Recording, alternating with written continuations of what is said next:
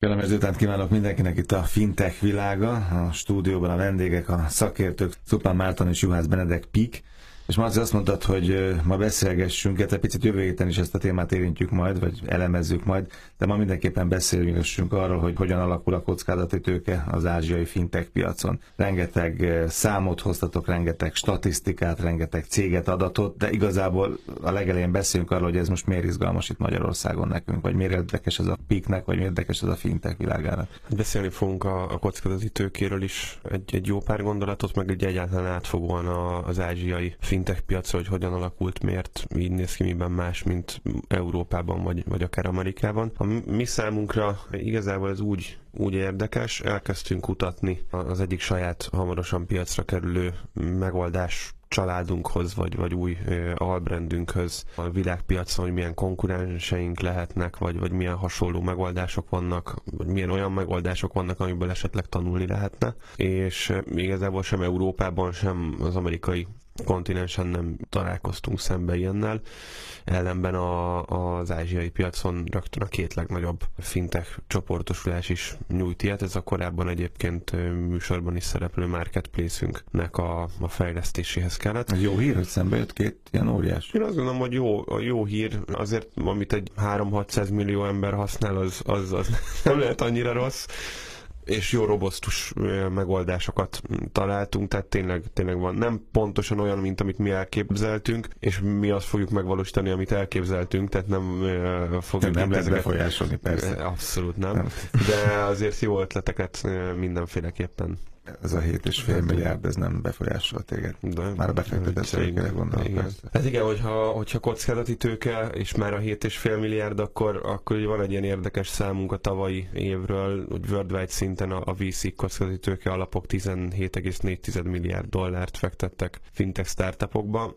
és így, így pezseg az élet, meg beszélünk magyar inkubátorházakról, akik akár, akár 30 millió forintot is adnak a cégeknek, az 100 ezer dollár ugye körülbelül. Megnézzük Amerikát, hogy ez mekkora piac, és akkor itt az ázsiai piacot azt, azt egy kicsit el szoktuk felejteni, említeni, de hát az a, az a helyzet, hogy egy ilyen közel 50 százalék az, az ott került kihelyezés, ez 7,5 milliárd dollár, ami egy iszonyatosan nagy pénz. És majd ki fog derülni, sokkal kevesebb céghez jut ez a pénz. Igen, teljesen más a, a, a, az egész rendszer, az meg az, az egész elosztás, igen. Ami nagyon érdekes, hogy mondjuk érdemes az amerikai piacot a kínai mellé tenni szerintem, már csak azért is, mert a sorban a következő a kockázati tőke befektetések tekintetében Amerika. Ott ugye a kínai körülbelül 7,5 milliárdra szemben nagyságrendileg 6 milliárd dollár került kiosztásra, de nem is, nem is az az igazán érdekes, hogy több pénz került kiosztásra Kínában, hanem az, hogy ez jóval kevesebb céghez jutott, sőt ez nagyságrendekkel kevesebb céghez jutott. Tehát nem több százhoz, hanem néhány Konkrétan tucathoz. 28 darab cég kapott 7,7 milliárd dollárt, ami nagyságrendileg ilyen 300 millió dollár per céget jelent. Ez, mit, az... ez mit jelent? Vagy mit eredményez? Vagy miért van így? Hát igazából ez egy teljesen más típusú piacot jelez Kínában, és mint amit Amerikában tapasztaltunk, és valójában, hogyha mélyebben belegondolunk, vagy mondjuk megpróbáljuk definiálni ezt a startup, vagy fintech startup fogalmat, akkor azt láthatjuk, hogy egy 300 milliárd dollárral támogatott vagy befektetett cég, ez már valójában a, ab, abban, abban a pillanatban, amint megkapja ezt a támogatást, elveszti startup jellegét, hiszen ez egy hatalmas összegekről beszélünk. Egy kicsit még így kontextusba helyezném az ázsiai piacot. Talán az is egy kicsit segíti, meg, vagy megmagyarázza, hogy miért van ennyivel kevesebb cég, és miért ennyivel nagyobb források koncentrálnak ezeket a cégekhez. Amit uh, szerintem nagyon izgalmas, az az, hogy a kínai piacon bocsánat, meg ezt is egy kicsit megmagyarázom, hogy most miért, ha ázsiai piacról beszélünk, akkor miért a kínai piacról beszélünk. Egészen egyszerűen azért, mert ez kicsit olyan, mint hogyha mondjuk Amerikáról beszélgetnénk, mint az amerikai kontinensről, akkor is akarva akaratlanul az USA-ról kezdünk majd el beszélgetni, hiszen oda koncentrálódnak a, a cégek, ugyanígy a, az ázsiai kontinensen, bár ott van mondjuk Dél-Korea, Szingapur, Tájván, Japán, ezek fejlett gazdaságok, de igazából ami izgalmas, az Kínában történik. Ennek egyrészt az az oka, hogy egy hatalmas piac, másrészt az az oka, hogy elindult egy olyan fintek forradalom a, egy jó tíz évvel ezelőtt, ami gyakorlatilag majd, hogy nem bizonyos technológiák tekintetében világ elsővé tették Kínát. És akkor, hogy ezt ugye ígértem, hogy kontextusba helyezem, Kínában jelenleg van három hatalmas tech ez a BAT trio, a Baidu, az Alibaba és a Tencent. Gyakorlatilag ez egy kicsit így megfeleltethető az európai Facebook, Google, mm. mondjuk, hogy eBay, vagy valami ilyesmi cégóriásoknak. Egy kicsit más portfólióval, egy kicsit más ö, szolgáltatásokkal rendelkeznek, de ez mindig cégről elmondható, hogy ott vannak a világ legnagyobb cégei között piaci kapitalizáció alapján a három cégből, amit felsoroltam, kettő ott van a legnagyobb 15 cég között, tehát tényleg ugyanarról a nagyságrendről beszélünk, mint ami Amerikában is van. És ami nagyon érdekes, hogy mondjuk a Facebook vagy a Google tekintetében, hogy, hogy kiemeljünk Amerikába is két céget, meg aztán majd mindjárt Kínába is kiemelek két céget, tehát Amerikában ezek a cégek nem különösebben foglalkoznak a fintech iparággal, nem nincsen olyan portfóliójuk, olyan cégük, olyan lányvállalatok, olyan befektetésük, ami különösebben felkelteni a figyelmünket, ők alapvetően a technológiára, a szoftverfejlesztésre, stb. ezekre fókuszálnak.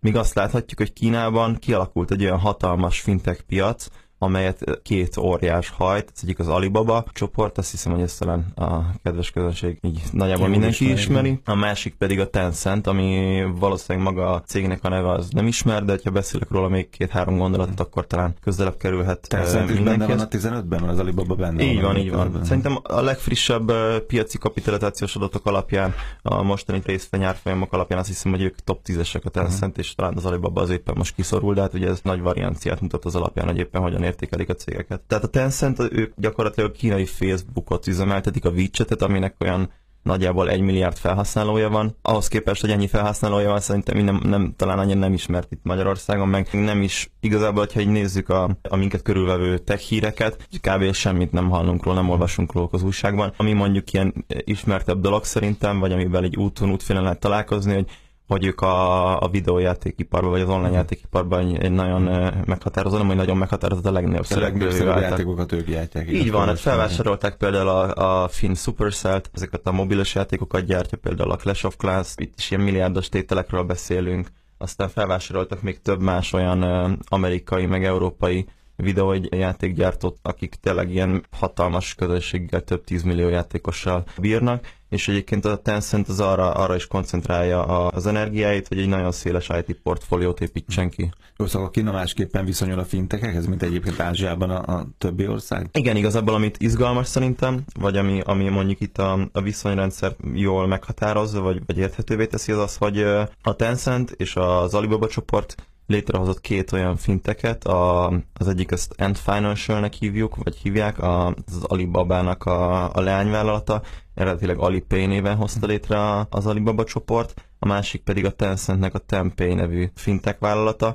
Ezek mondjuk startupok, de valójában akkor a hatalmas cégóriásokról beszélünk, olyan több százmilliós felhasználói bázissal és olyan írdatlan forgalmakkal, hogy uh, tényleg ezek nem, nem, nem európai fintek léptékű, uh, vagy amerikai fintek léptékű cégek, inkább mondjuk egy ilyen PayPal-hoz hasonlítható talán jobban, vagy valamilyen ilyen típusú inkumbens vállalkozáshoz. Bedek mondja, hogy nem nagyon lehet ezekről olvasni, nem lehet ezekről itt hallani, és ez, ez nektek nyilván üzletileg nagyon fontos és nagyon izgalmas. Miért izgalmas még? Miért fontos még, hogy ők hogy csinálják? Aztán majd beszélünk a bankok viszonyáról, meg a kártyatársaságok viszonyáról ezekhez a fintekekhez, mert az is lehet, hogy különböző, mint nálunk.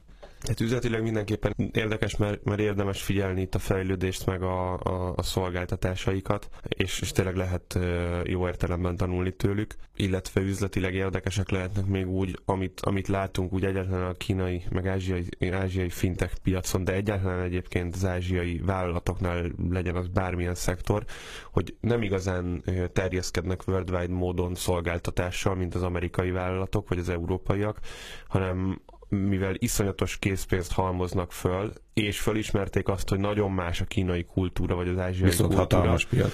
Viszont hát a hatalmas piac keredálja azt, hogy nagyon nagy készpénzállományon ülnek, mennek végig a világon, és vásárolják föl a... a az a, a sáskajárás. Pontosan amúgy ez jön meg a szemem előtt, hogy, hogy egy kicsit így letarolják a világot, igen, vagy nagyon, és nem kezdik el erőltetni a saját szolgáltatásukat, ami nem biztos, hogy megfelelő lenne egy európai vagy egy amerikai személy vagy, vagy vállalat vállalat számára, hanem egész egyszerűen fogják és felvásárolják ott, és így, így szórják a pénzt bármire, akár teljesen másik iparágban volt egy nagyon érdekes cikk most az Indexen nemrég, hogy egy csirkefeldolgozó üzem vásárolt videójátékgyártó londoni vállalatokat, ilyen teljesen önmagából kifordult dolgok történnek.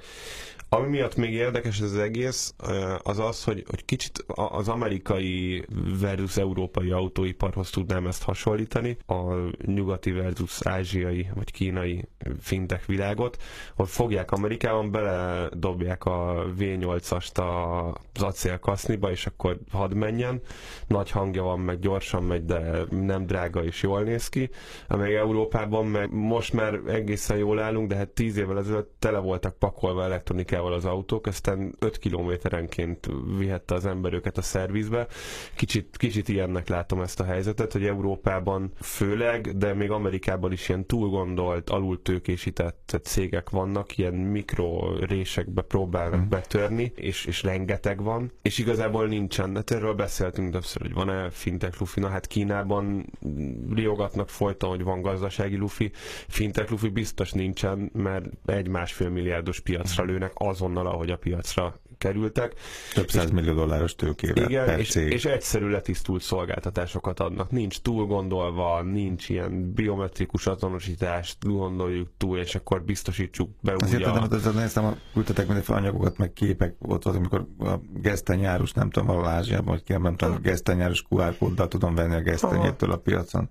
Egyébként ezt itt mondok majd én is néhány számot, csak fejezd be Marcia gondolatot. Gyakorlatilag a, igen, ugyan, ugyanemiatt itthon az, hogy szóval a gesztenyárus kapjon igen. egy posztterminált, ahhoz valami írdatlan küzdelmet kell végigcsinálnia. Ez egyik a másik egyébként, meg ami nagyon érdekes az európai piacban szembeállítva, akár egyébként az amerikaival, de, a, de, de pláne a kínaival, hogy valamiért az európai emberek azok ki vannak élezve a költségekre és díjakra. Ez alatt azt értem, hogy Magyarországon is, hogyha meg, megnézzük a piacot, vagy itt a visszajelzéseket a díj emelésekről, változtatásokról, bevezetésekről, gyakorlatilag 0,2%-os interchange-en kell elműködni.